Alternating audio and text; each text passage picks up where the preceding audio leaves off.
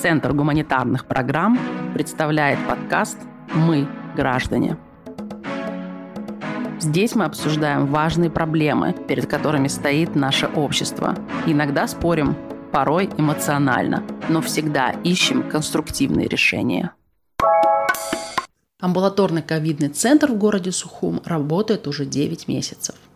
А в начале года в дополнение к стационару приступила к работе мобильная бригада. К нам в подкаст мы пригласили координатора амбулаторного центра COVID-19 Валерия Джинджолия и руководителя проекта «Мобильная ковид-бригада» Лию Агрова. С ними мы обсудили, как сегодня в таких довольно сложных условиях работает центр и выездная бригада.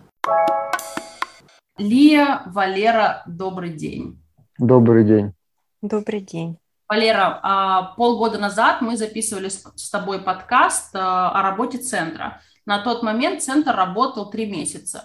Сейчас, спустя 9 месяцев а, работы Сухумского амбулаторного центра, можешь рассказать о работе центра? Амбулаторный центр сейчас работает так же, как и тогда, только изменились сейчас условия, в которых он работает. Больше сотрудников сейчас. Э, изменились финансовые вопросы, то есть сейчас основное финансирование идет благодаря вот той же организации, о которой я говорил, и поддержка ЦГП, и Министерство здравоохранения через Горздрав тоже нам подкинуло пару медсестер, то есть увеличили штат в соответствии с эпидемиологической обстановкой. В остальном изменений каких-то нету, как была выездная бригада, так и она выезжает. А, доктора принимают пациентов как в центре, так и на дому, их обслуживают, тех, которые не могут прийти. В принципе, каких-то радикальных изменений нет. Нам все это время большую поддержку оказывает вот Центр гуманитарных программ и периодически другие неправительственные организации, за что им большое спасибо.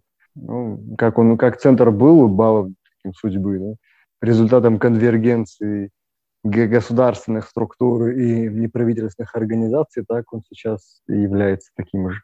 А сколько у вас сейчас персонала в центре? У нас три врача, четыре медсестры в центре, а две медсестры на выезд, один водитель, два водителя, один координатор, плюс еще куратор выездной бригады. В социальных сетях в последнее время я вижу, что вы выкладываете динамику обращений. И сейчас, судя по вашей статистике, идет очень большой всплеск заболевших. Как это сказывается на вас, на вашей работе? Всплеск заболевших э, не только вот по ПЦР происходит, он и в практике амбулаторного центра наглядно виден. То есть если, например, мы в пик зимой обслуживали там 45, может быть, один раз было 50 человек, то сейчас мы обслуживаем стабильно 110-120 человек. То есть это в три раза больше, чем было зимой в три раза больше 40 человек. То есть это серьезный пик, и еще момент заключается в том, что очень быстро этот рост произошел. Мы еще буквально в начале июня обслуживали всего лишь 10-15 человек в день и справлялись с этим силами просто выездной бригады. Вот как 28 февраля центр амбулаторно перешел в урезанный режим фактически с этого момента. Все функционирование центра было на плечах выездников, они принимали как в центре, так и на дом выезжать, то с где-то 19, по-моему, если не ошибаюсь, июня пошла такая картина, что по 20, 25, 30, 40 человек в день было, приходило, и уже стало ясно, что выездники с этим не справляются. Мы обратились в Горздрав, они нам выделили двух медсестер, мы обратились к, ми- к министру тоже, он там нам помог с койками, то есть увеличился там. У нас тогда, например, было 12 коек, сейчас у нас 16 коек. Подключились еще вот было благодаря поддержке фонда Амшера, э, благодаря чему нам удалось еще двух медсестер нанять в центр и одного водителя. Э, благодаря чему теперь у нас э, каждый день в центре две медсестры, которые на себя берут примерно по 40-50, ну, 60 человек.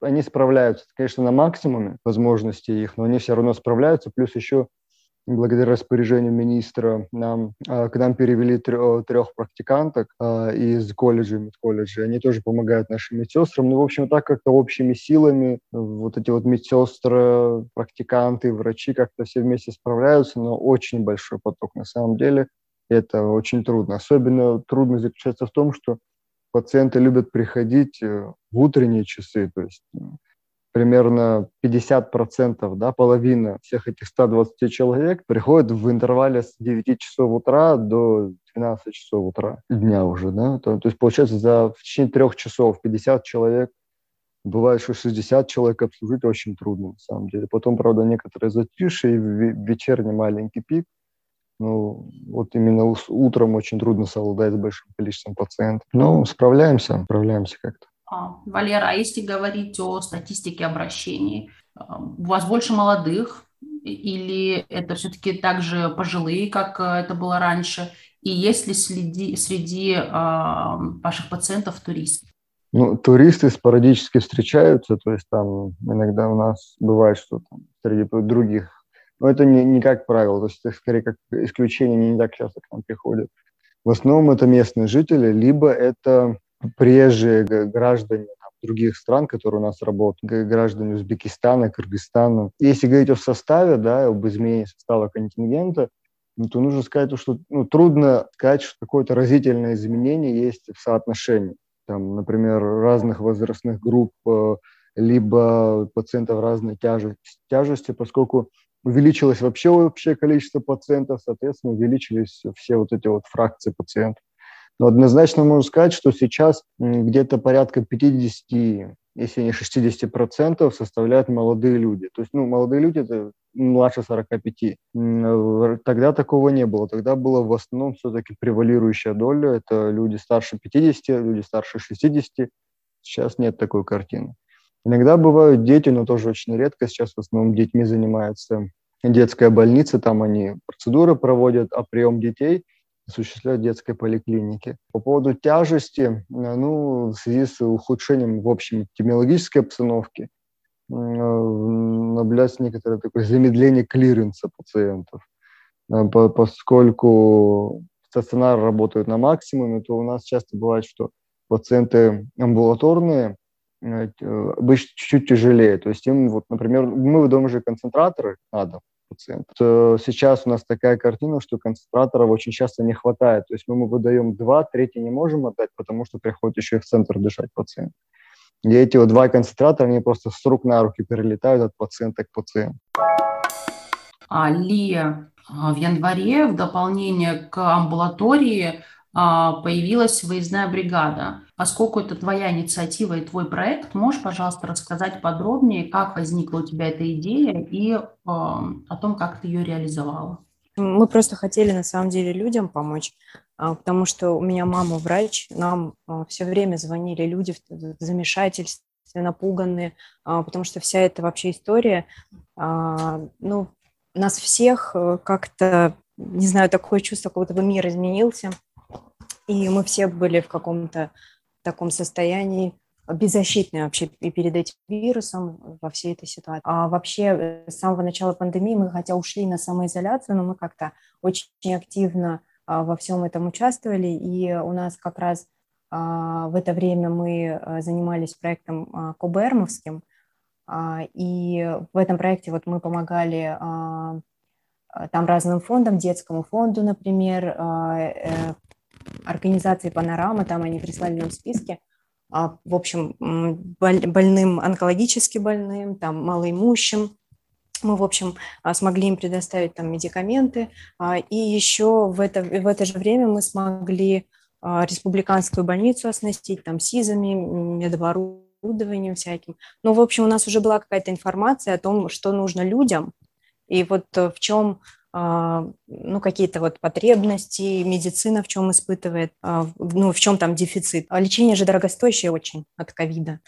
И на самом деле очень мало э, свободных рук, да, вот среди медперсонала почти нет свободных ни медсестер, нет свободных ни врачей. Э, и вот насколько я знаю, многим приходилось оказывать, ну, вызывать на дом, да, вот медсестер, и это стоило очень дорого для того, чтобы просто поставить капельницу, они, там, им приходилось много платить, при том, что очень дорого стоят лекарства. А мы обратились в вот, организацию, с которой мы сейчас работаем, CSSP, программа поддержки гражданского общества Абхазии а, при а, содействии э, Евросоюза и ПРООН. Бригада, она состоит из там две мобильные бригады а, сменные, то есть там врач, медсестра и водитель. Они работают посменно, ежедневно. У нас был выходной один день, воскресенье, когда было мало больных, но потом мы снова сделали, вот сейчас, когда был пик, мы решили, что снова можно сделать ежедневно, нужно даже. Мобильная бригада оказывает следующие услуги на дому бесплатно. Это очень важно сказать, что мобильная бригада оказывает бесплатные услуги. Уколы, а, капельницы, можно снять кардиограмму на дому, а, уровень а, глюкозы в крови, сатурацию измеряют. Как можно вызвать бригаду и как быстро она приезжает? Ну, бригаду можно вызвать вот по номеру амбулаторного центра.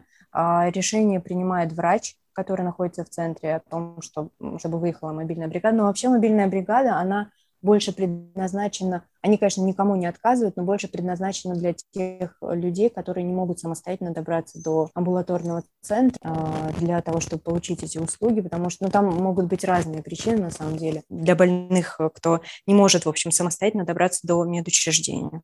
Лия, у вас есть статистика а, обращений за время работы а, выездной бригады? Скольким людям вы смогли оказать помощь? Ну вот сейчас в среднем а, выездной бригадой в день а, по 17 выездов.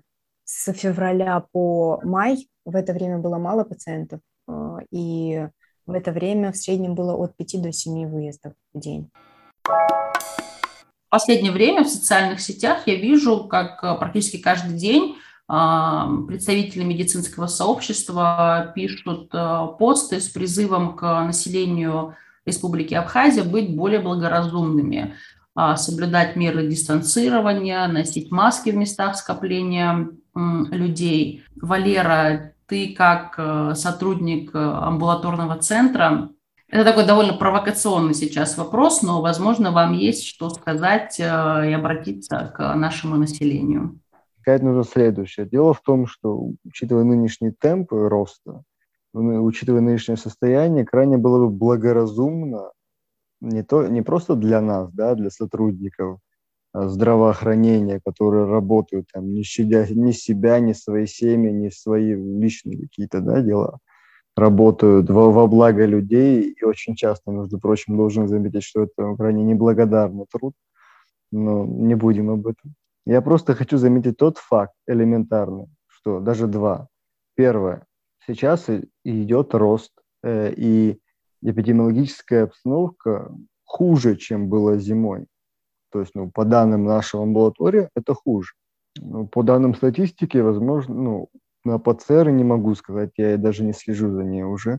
По данным нашего амбулатории, не очень хорошая ситуация. Это раз. Два. Система здравоохранения работает на полную мощность, на которую она вообще способна работать. В этих обстоятельствах крайне разумно себя поберечь, просто потому что я никому не пожелаю болеть каким-либо инфекционным заболеванием в пик этого заболевания. Самые простейшие меры, просто носить маску, в общественных местах, э, носить маску в закрытых помещениях, соблюдать какую-то дистанцию, элементарнейшую просто. Это очень сильно выручает самих людей, реально защищает их от заболеваний. И это очень сильно помогает системе справиться с такой нагрузкой. Вот, это, вот эти фразы о том, что маска не, то, что маска не спасает от передачи, все это бред собачий. Уже на основании того, что я работаю в этом амбулатории, ну сколько я там работаю, я уже, я уже сбился со счета, просто полгода, более полугода. И все эти более полугода я контактирую с пациентами, находясь, ну, пребывая либо в маске, либо в респираторе, и с экраном. Все. Ну, конечно, там есть халат, там шапочка Шарлотта, бахилы, все прочие дела. Ну, просто, то есть респираторный тракт мой защищает только моя маска и маска на пациенте. И я ни разу не заболел. У меня до последнего времени было, а, были отрицательные тесты на антитела, и только сейчас они у меня, возможно, уже положительные. Ну да, по срокам уже положительные, поскольку я просто привился. Все. То есть это эффективная мера.